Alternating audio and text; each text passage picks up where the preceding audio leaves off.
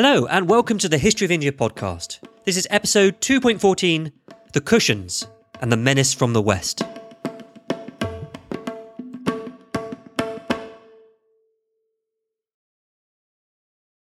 It's 185 BC, India, and the empire of the Mauryans reaches a sordid end as the last general thrusts a knife into the back of the last emperor.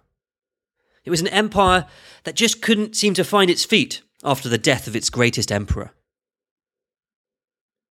Snap forward 400 years. It's 258 AD, India.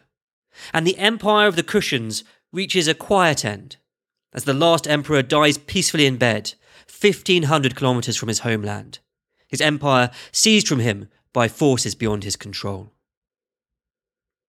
Or is that the right way to tell the story? Because other historians say that the Mauryan Empire was destroyed not by uh, not being able to find its feet after the greatest emperor died, but by the greatest emperor himself, Ashoka. His pacifism led to the armies kind of becoming stagnant and unable to defend the empire. And other historians say different things. Some of them say that the Mauryan Empire ended because of a change in the religious climate. Others say it ended because of a failure of technology. The Mauryan Empire was just too big and there wasn't enough technology to, to rule it effectively. And other historians say different things again. Some of them say that the Mauryan Empire ended because of a habit of letting the sons of emperors be crown princes, or because of the unusual incompetence and folly of certain emperors, or because of foreign invasions, or because of the increasing power of civil servants, or because of and so on and so on. Historians love this stuff. You can write endless pages debating why the Mauryan Empire ended. Frankly, though, I find it all just a little bit confusing. I don't know what to say. And it's not just because there are so many different theories to think about. It's more than that. It's because I don't know how those theories combine with one another. For instance, it seems like it's okay to say that the Mauryan Empire ended both because of the folly of later emperors and because of a change in religious climate. But does this undermine any reason for thinking that it was due to a foreign invasion? And come to think of it, I'm not exactly clear on what all of these theories really mean. What really does it mean to say that a lack of technology caused the Mauryan Empire to fall? And what does it mean to say that it, that was the cause rather than the increasing power of civil servants? Perhaps I'm in too much of a philosophical mood. If I was in a different mood, say a cynical mood, I might say something quite different. I might say that what a historian tells you about what caused the end of an empire tells you a lot more about the historian than about the empire.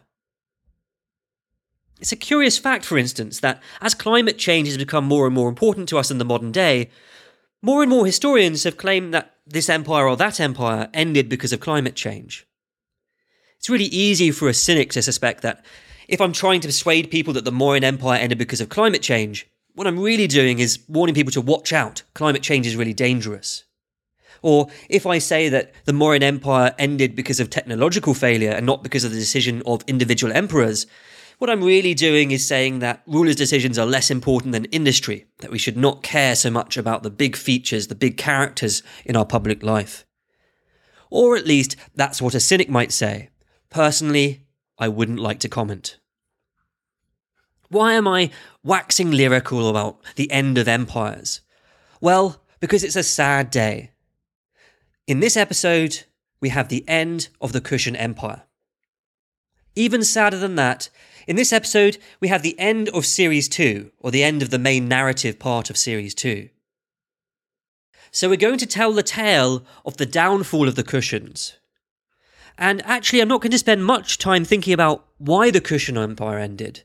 I'm going to spend more time on questions that I find more exciting. What were the Kushan rulers thinking as the empire was threatened, as it started to turn the corner and decline? What did they feel and do when they realized that this was it? And even more exciting than that, what did normal people think? The subjects of the empire? Did they even notice that the empire was about to end?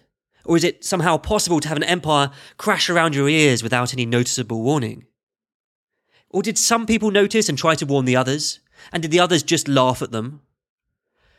And what difference did it make to their lives that the empire had ended?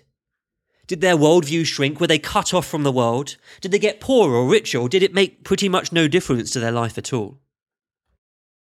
Now, we can only guess about the answer to most of these questions. The problem, if you're a historian interested in the end of an empire, is that the records seem to stop about the same time that the empire does. But we're going to have a good go at answering these questions nonetheless. So here it is the story of the end of the Kushan Empire. Ready?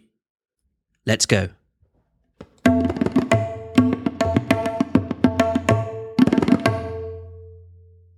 Back when Kanishka the Great had been king of the Kushan lands, the Kushan Empire was very much on the rise. Kanishka had conquered vast areas of Indian territory and he added all of that trading and manufacturing wealth to the empire.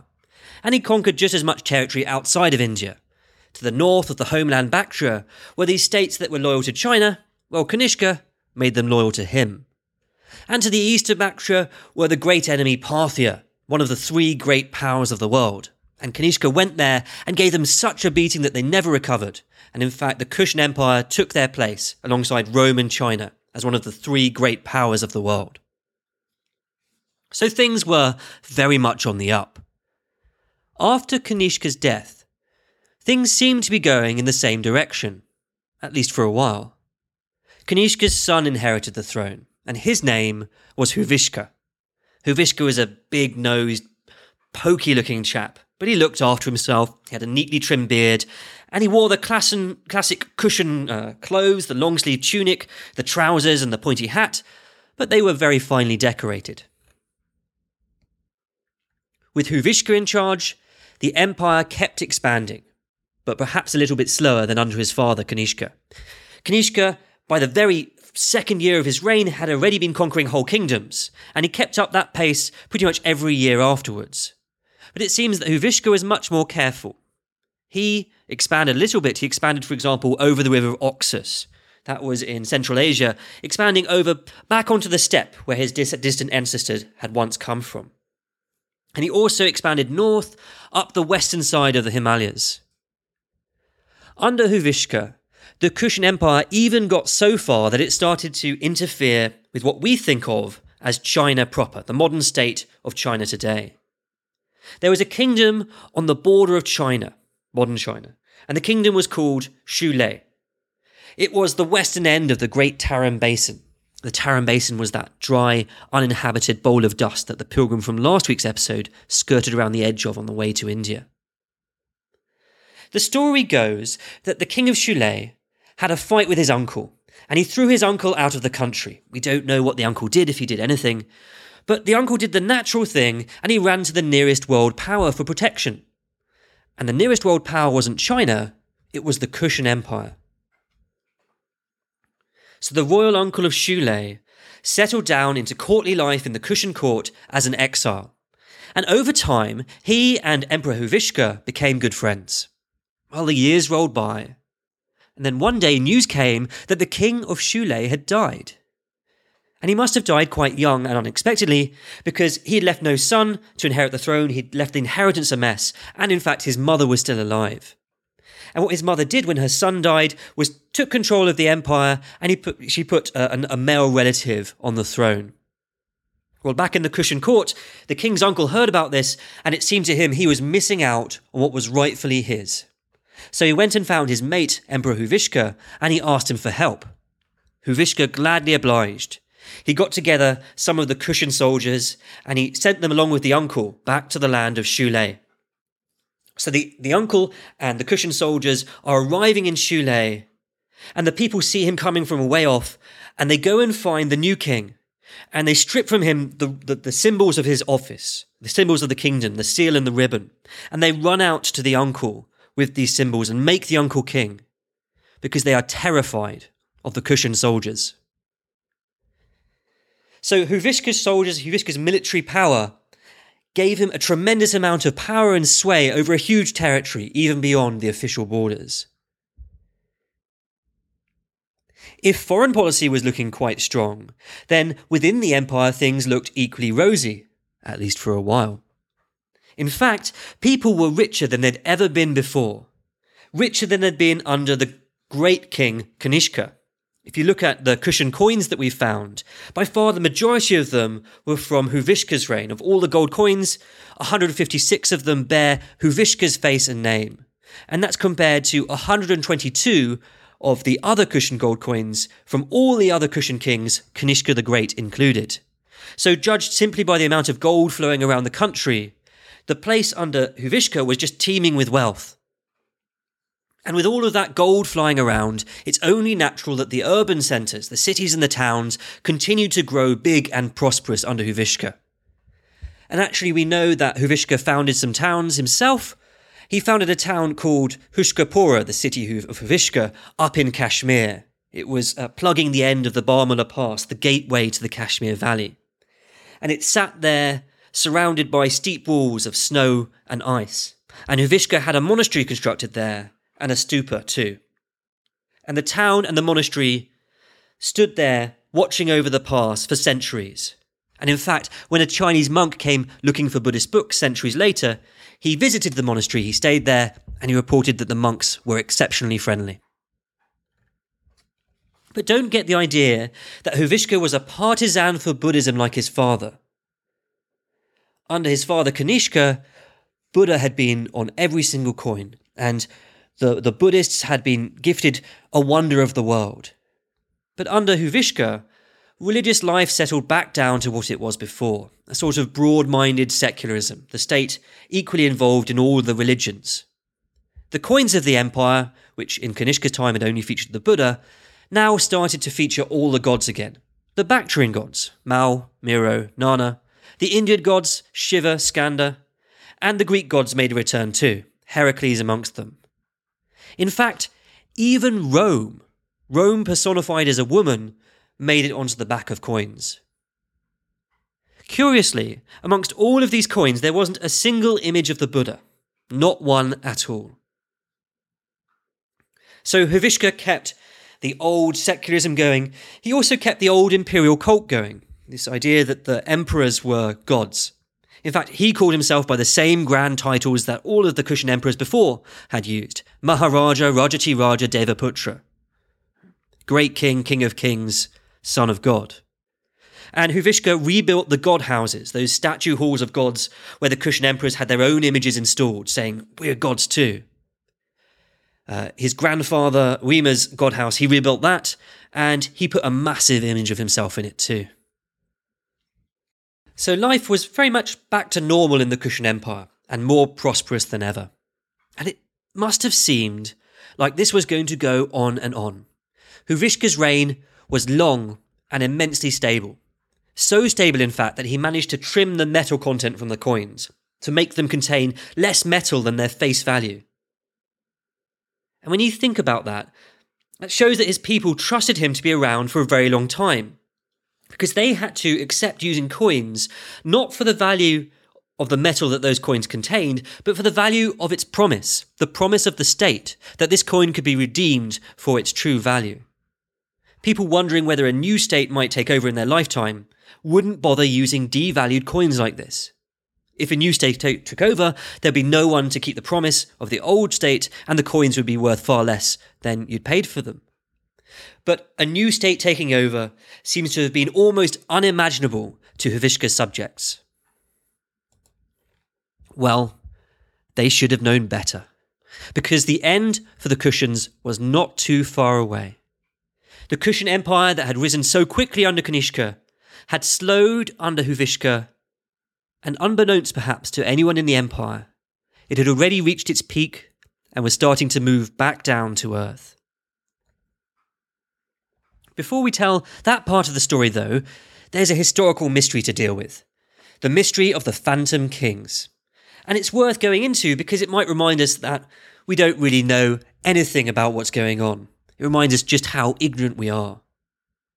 The mystery goes like this There's a later Indian chronicle that says that there were three kings ruling the Kushan Empire at the time Kanishka, Huvishka, and a king called Jushka. And it isn't just some folk tale because archaeologists were digging in Taxila, as archaeologists love to do, and they came across an inscription in the script that the Kushans used. And the inscription talked about a king of the Kushans, a man named Vashishka. and it was dated to Huvishka's reign. And they found more such inscriptions down in Mathura, also naming Vashishka as king, also during the time of Huvishka's reign. So is this perhaps the third of the kings in the chronicle, Jushka? Are there three kings actually ruling side by side, Kanishka, Huvishka, and Jushka? Was the Kushan Empire, which you've just argued was so stable, splintering? To make matters even more confusing, archaeologists found an inscription in the northwest frontier province of Pakistan, and it talks about Kanishka, the son of Vashishka. This is someone who died before Huvishka, before Huvishka. And was this the Kanishka of the three kings in the Chronicle, not Kanishka the Great? Well, if you're bewildered by all the names, so am I. And frankly, so is everyone else too. We really don't know what to say about all of this. The idea that the Kushan Empire was really split into two or three is, I think, fabulously implausible. There's just no archaeological sign of the split. There's no other point in Kushan history where there's joint rulership. There are no coins from either of the Phantom Kings, and you think about it, that's virtually impossible given that they're supposed to have ruled for about a decade or so. And most of all, the suggested way of splitting up the Kushan Empire makes no geopolitical sense at all. The kingdoms that each king would rule just aren't coherent entities. They're not sensible, rulable territories. They're just oddly disjointed patches of land. Suppose, so this, this Vavishka character is supposed to have ruled both in Taxila and in Mathura, and they would have effectively ruled all the Kushan centres of India. But we know that Huvishka at the same time was ruling much of India, so he must have been ruling just the rim of the Kushan territories and nothing else. That just doesn't make sense. Another theory is that Vavishka is just an odd way of spelling Huvishka. And that's just about plausible if you squint and you turn your head and you remember that it was all translated from Bactrian into Prakrit. According to this theory, the person who wrote the inscription saying that Vashishka had a son called Kanishka had misspoken they really meant to say that Kanishka had a son called Vashishka. Yeah. Well, that's just about as fabulously implausible as the other way of taking the Phantom Kings. But my favourite theory is a third one, and that is that Vashishka was the son of Huvishka. He was made viceroy first in Taxila and then in Mathura, and that's why he doesn't have any coins because he's only a viceroy. And then he died before Huvishka uh, died, so he couldn't inherit the throne. But if I'm honest, this is a bit of a rubbish theory too. Because in the inscriptions, Vashishka calls himself Devaputra Maharaja Rajati Raja, the very same thing that only Kushan emperors called themselves. And a king as smart as Huvishka is hardly likely to let his little son, his little viceroy, call himself Rajati Raja, King of Kings. Well, that was a puzzle, a conundrum. Who were these phantom kings really? If you know the answer, please send it in on a postcard, but I don't. And actually, that's a nice reminder that everything at the end of the Kushan period is pretty risky guesswork. For a moment there, we were confidently proclaiming that the Kushan Empire was stable and rich. But we don't even know who really was ruling it, or even whether it was being ruled by one person at all. Okay, having taken note of our breathtaking ignorance, it's time to plunge once more into confident proclamation and tell the story of the downfall of the Kushan Empire.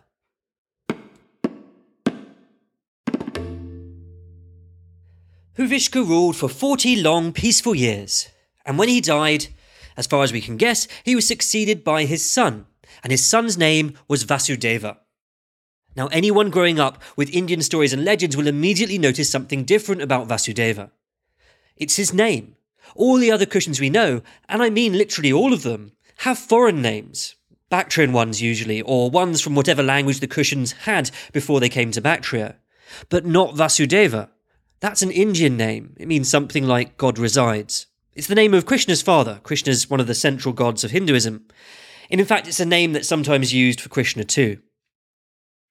Actually, I just lied. There are other Kushans we know with an Indian name. In fact, one of them, it's a later Kushan emperor, and he's also called Vasudeva. So, very, very slowly, the Kushan emperors are beginning to show signs of picking up Indian culture. Our Vasudeva inherited a huge kingdom from his father. All the Indian territories were still there, more or less intact, from Peshawar to Taxila and down the broad valley of the Ganges. And since his father's day, the Kushan Empire now included large territories in Central Asia, even beyond their Bactrian homelands and Kabul. There's even a rumour that Vasudeva actually ruled a bit of China directly. Shanshan. Shanshan's all the way over at the eastern edge of the Great Tarim Basin, the very border of Han, China. It's the first step on the Silk Road, really. And Shanshan, uh, for, for centuries, had been a client state of China. But now it seemed to be something else. Especially if you look at the archaeology, because we found there inscriptions in the script that Kushans used. And when you translate the script, it's in Prakrit, which is the language that the Kushans used, and it has all the peculiarities of grammar and vocabulary found in Taxila, which is a city in the Kushan heartlands. Or at least in Kushan India. And the rulers in Shan Shan, this, this state right on the border of Han China, they use Kushan titles, Devaputra, son of God, in their inscriptions. And even the coins of this state had Kharoshthi the script that the Kushans used. So the people spoke the same language as the Kushans. And the coins sometimes even had a Bactrian camel, an odd creature from the homeland of the Kushans.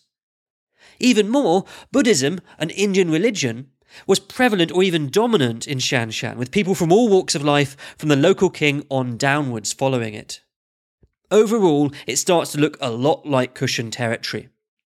And even today, if you go there, some people say that their ancestors came from India. So was Shanshan, right on the border of China, part of the Kushan territory? Well, probably not. Not officially, at least. There's no record in the Kushan documents describing it, or in later histories describing it as Kushan territory.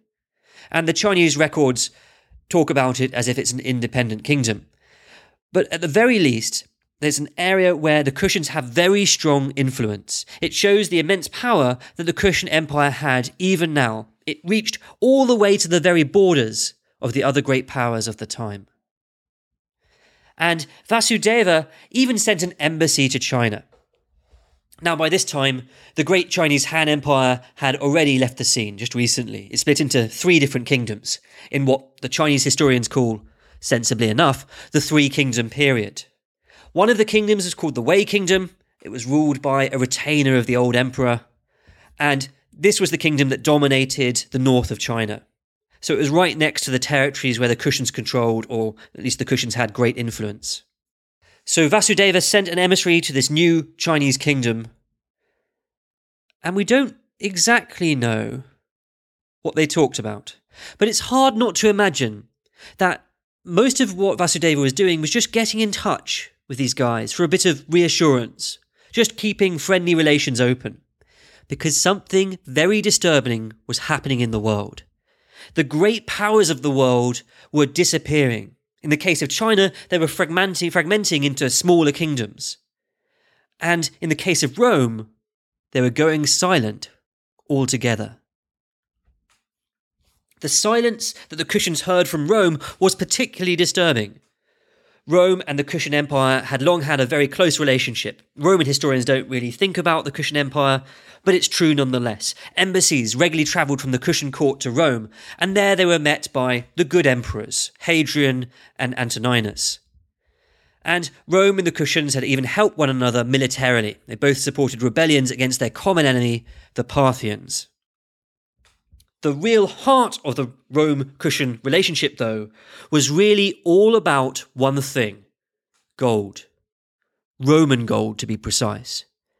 Because the fields and the manufactories of India made the goods that the Roman elite loved.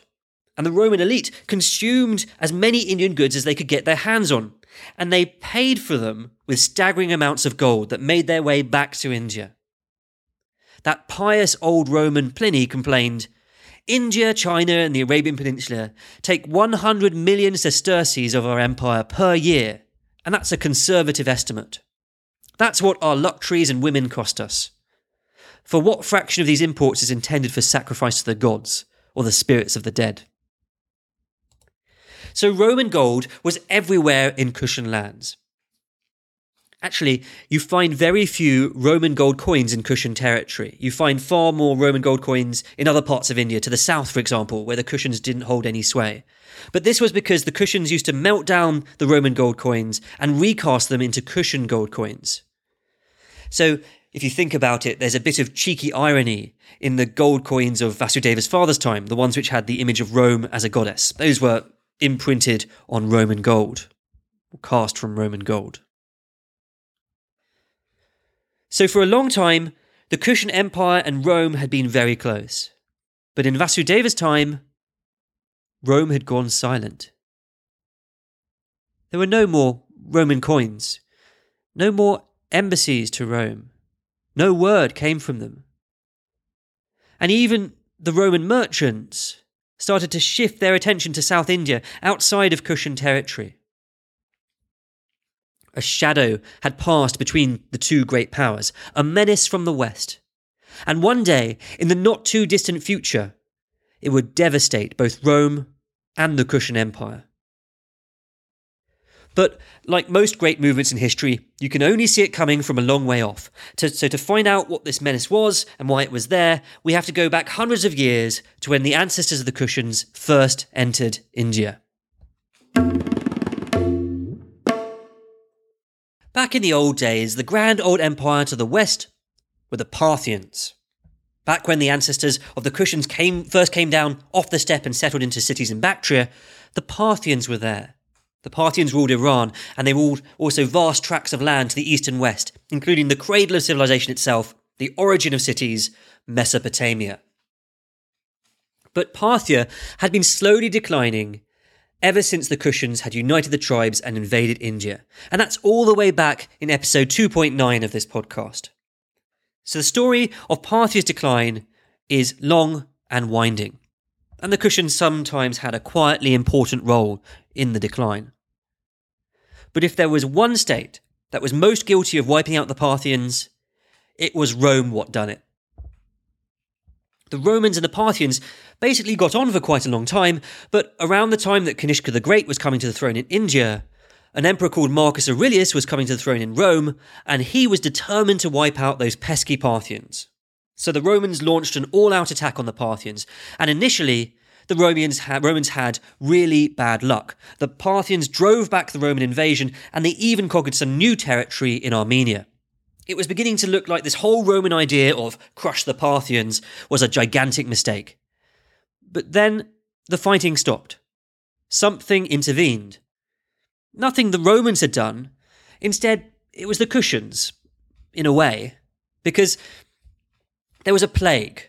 It was probably smallpox or something like that, and it came from China and it was passed along the Silk Road by Kushan merchants, and they took it to the Parthians. And the Parthian lands and the Parthian army were devastated by this disease, and so were the Roman lands too. As many as one in four people died. All fighting stopped dead. After a while, when the two sides had recovered enough to start fighting again, the Parthians had lost their momentum, and the Romans and their allies began to push the Parthians back. They beat the Parthians back from Armenia, and they made Armenia part of Rome. And then they started supporting rebellions within Parthia just as the Kushans did. And the combined effort of holding back the Romans on the one hand and suppressing internal rebellions on the other exhausted the Parthian army. But the killer blow came around the time that Huvishka was taking the throne in Parthia. By this time, there was a new emperor on the throne of Rome, but we've got too many names in this episode already, so we're just going to call him the Emperor of Rome. So the Emperor of Rome offered the Parthians a peace treaty he said, Look, we Romans, we're just tired of this fighting. So let me marry your princess, let me marry the Parthian king's daughter as a, as a seal, a sign on our peace treaty. And eventually, the Parthians agreed, and the wedding day was set. The Emperor of Rome turned up with his retinue, and the great and the good of the Parthians came too. Everyone was there, and it was set for a celebration of peace. But the Emperor of Rome had a different idea. At a signal from him, all of his retinue pulled out their swords, and they turned on their Parthian hosts. And the Parthian nobility, they were dressed in their finest clothes, long, flowing robes, so they were unable to defend themselves. They turned to run, but they tripped up on their robes, they fell, and the Roman swords plunged into them. The king of Parthia managed to escape with just one or two others. But most of the Parthian nobility were killed. And then the Emperor of Rome went on the rampage, destroying the possessions of the Parthians. He conquered their territories, conquered their, their, their, tributary states, their allies. He even dug up the grave of the Parthian kings and scattered their bones. Job done, the emperor turned back to Rome, where no doubt he expected to be given a triumph and lavished with praise. But somewhere on the road back to Rome, he stopped by the side of the road to relieve himself, and his bodyguard killed him dead. A nasty end for the Roman emperor. The Roman emperors were going to have to get used to this. But it didn't matter much because the Parthians were pretty much done for. They were just exhausted by constant batterings, constant wars over the years. And they retreated and hid in the mountains with a few warriors and just a few weapons. The enemy of the Romans and the Kushans would never again rise to the highest level on the world stage. But something much worse was coming. The heartlands of the Persians were in the highlands in the south of Iran, Fars. That's where some of the ancient cities were. Pasargadae, the city of Cyrus the Great, and Persepolis, the city of the Persians itself. When the Parthian Empire collapsed, the rulers in the highlands were the Sassanids, and they'd been rebelling against the Parthians. And now the Parthians were all but beaten, the Sassanids saw their opportunity to become something bigger. The first great king of the Sassanids was a man called Ardashir. He's known to history as the founder of the Sassanid Empire. He beat the last Parthian army and he killed the last Parthian emperor. And then Ardashir and his new Sassanid army rolled over the little small kingdoms that had once been part of Parthian territory. In the space of just a few years, he conquered all the way up to the borders of the Roman Empire. So that's what Ardashir is known for, setting up this great new empire, this new rival of Rome.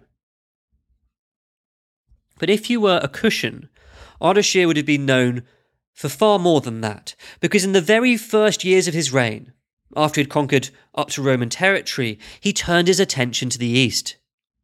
First, he conquered the great central trading city of Merv, an important uh, nexus on the Silk Road. And then he went further into the homeland of the Kushans, Bactria, with its great cities of Balkh and Termez. And the records say that Ardashir killed many people, and he sent their heads back to the Temple of Fire. And the records also say that the Kushans, the Kushan kings, came and paid homage to him.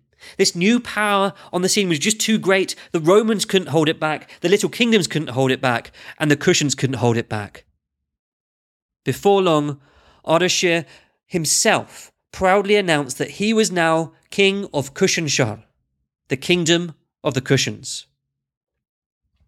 Ardashir left a set of Kushana kings in charge of Bactria, actually, but these weren't real Kushana kings. They were puppets, puppet Kushanas for a puppet kingdom. The real Kushanas were still being led by Vasudeva. But now they were cut off from their homeland, and that must have been an immense shock. A mental blow more than a physical one, because down the centuries the Kushans had never lost that sense that Bactria was their home in their language, in their administrative organization, in most cases in their religion, they remained resolutely Bactrian. Their clothing, too. The empire, all of it, was run by young men trained in Bactria, even if they ruled in India. The Kushans saw themselves as Bactrians. But if this other empire ruled Bactria, then what were they now? Vasudeva's empire, cut off from its heartland, quickly withered. Now, it wouldn't seem like that if you just looked at the coins that Vasudeva left. They were still scattered over a broad area. But that's because people used the Kushan coins even when they didn't have any connection to the Kushans. If you look at the inscriptions that Vasudeva left, they tell the real story. After 211 AD, there's not a single inscription of the Kushans found in Afghanistan, in the Northwest Frontier Province, or in the Punjab anywhere.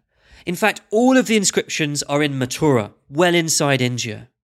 And inscriptions of other kings, even kings in India, even kings in the Ganges Valley, once firmly part of the Kushan Empire, now these are independent kings, and their inscriptions make no mention of the Kushans at all, not even as nominal overlords. As soon as the great Kushan Empire lost its heartland, it shrunk down to a small kingdom. Hang around as a small kingdom for really quite a long while, and a line of Kushan kings still ruled in Mathura, dreaming of their former grandeur. They still called themselves Son of God, Devaputra. And they used the names of dead emperors, emperors when from, from a time when uh, the Kushan Empire had ruled so much. Kanishka, Vasishka, as if calling themselves by the same name as the great, these great emperors might hide the fact that they weren't emperors in anything but name anymore, that they were just one more line of kings amongst so many others. The puppet Kushans that were installed by the Sassanids in northwest India, well, they didn't fare much better. The founder of the Sassanid Empire, Ardashir, he'd seemed quite tolerant, he'd allowed quite a lot of kings, he'd beaten just carry on ruling provided they were subservient to him. But his son had no such patience. His name was Shapur I. This was a man who seemed to have not much mercy. A man who had one Roman emperor killed, and then he kidnapped another and killed him too. This wasn't a man who had a soft spot for rival kings. And the puppet kings who had ruled in the east in Merv and Bactria the kings who his father had defeated, Shapur I took the land off their hands, took the territories for himself, and those lands were henceforth ruled by the Sassanid royal family directly. So there we have it the sad story of the end of the Kushan Empire, giving in to a new kid on the block, not really clear why. But instead of asking why, let's ask those questions we started this episode with. How did it feel when the empire was collapsing? Did people even notice?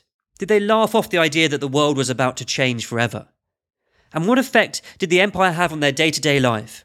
Did the cosmopolitan mix of people, which have been uh, kind of grown out of the trade that the Kushans supported, did that cosmopolitan mix disappear? Did their worldview shrink so that where once people might hear news from lands many months away, now they wouldn't know what was going on only a few days from their village? tough questions, and we don't have much to answer them with. The trouble, as I said, with the fall of an empire is that the first records to go are the records of everyday folk. They're the sort of things that barely survive at the best of times, and definitely not at the end of an empire. But actually, we can offer some partial answers. The invasion of the Sassanids certainly disrupted the movement of people, disrupted the trade lines. The Sassanids conquered Bactria and Merv. That's the end of the Silk Road and the Kushan merchants were not any longer able to get their goods through that way. But the merchants still found a way. They carved a new path through the passes of Kashmir, winding up through the mountains at the end of the Himalayas, bypassing Sassanid territory altogether and coming finally out somewhere near modern day Tajikistan, or maybe beyond. Now, even flying over those mountains, you can see how difficult the journey must have been. Tucked away in the folds of the mountains like a bookmark made of thread, there's just a thin line of road winding its way along the valley floor. And the valley's so narrow that there's just enough room for the occasional small patch of field or a couple of houses before the steep walls come close again and the road winds on alone. Difficult paths and the news of the outside world must have come to India quite slowly through these routes, but probably it came nonetheless. India was just not cut off from the world yet. And what about the other question? Did people notice that the empire was about to collapse? What difference did it make to their lives? Well, that one's harder. There's a lot less gold flowing around India by the time the Kushan Empire retracts. The gold from Rome has dried up considerably, so you can imagine that most people probably became considerably poorer. But what do the people say for themselves?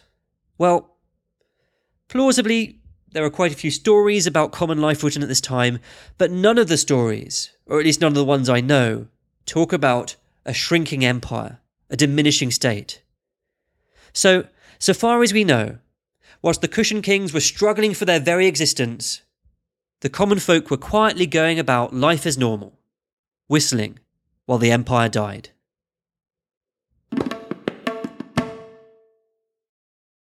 Every week we read something from the original sources. And this week I thought we'd read that chronicle we mentioned right at the beginning of the episode, the one that talks about the three different kings, the phantom kings of the end of the Kushan era.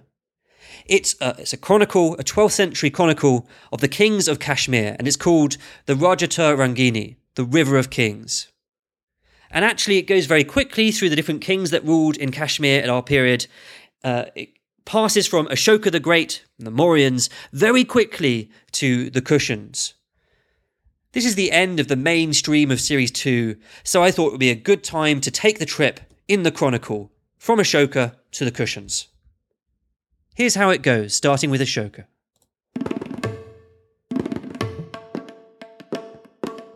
Ashoka was a truthful and spotless king and a follower of Buddha. He caused many stupas to be built on the rocky banks of the Jhelum.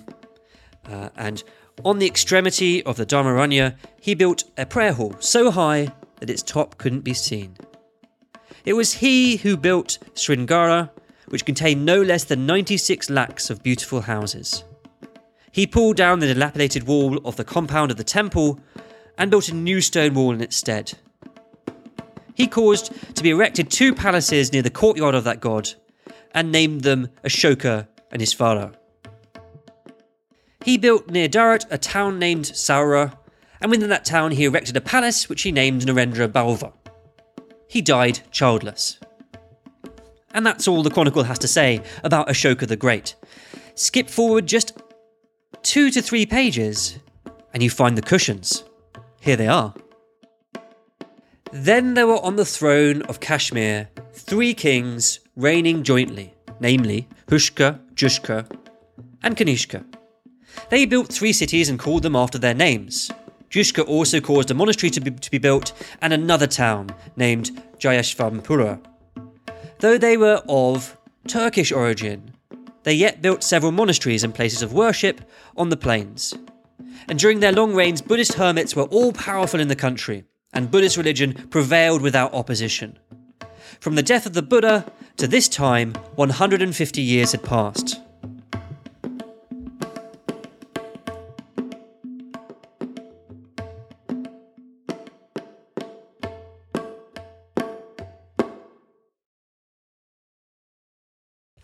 Well, there you go. That's the evidence for the three Phantom Kings of the Kushan era.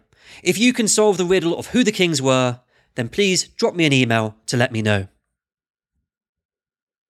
Thank you very much indeed for listening to this episode. And indeed, thank you for listening to the whole series. Yes, that's right, we've reached the end of the narrative part of Season 2. But fear not, brave listener, Series 2 is not entirely done. We're going to have some special episodes, not talking about the main narrative of the rulers, but covering a bunch of other things that I'm really interested in. Going to have an episode on Sanchi. Sanchi's uh, a great uh, Buddhist site. Never been there, would really love to go. We're going to learn about the history of it. Going to have an episode on the relationship between the Kushans and the Romans and the trade connections with China as well. And another episode on costume, dress, what did ancient, ancient Indians wear? And another episode on artwork. This was the time when the two great schools of ancient Indian art emerged, one heavily influenced by the Greeks and one less so. These special episodes are going to come every fortnight rather than every week, and that's because I'm going to travel around a lot more at the moment due to work.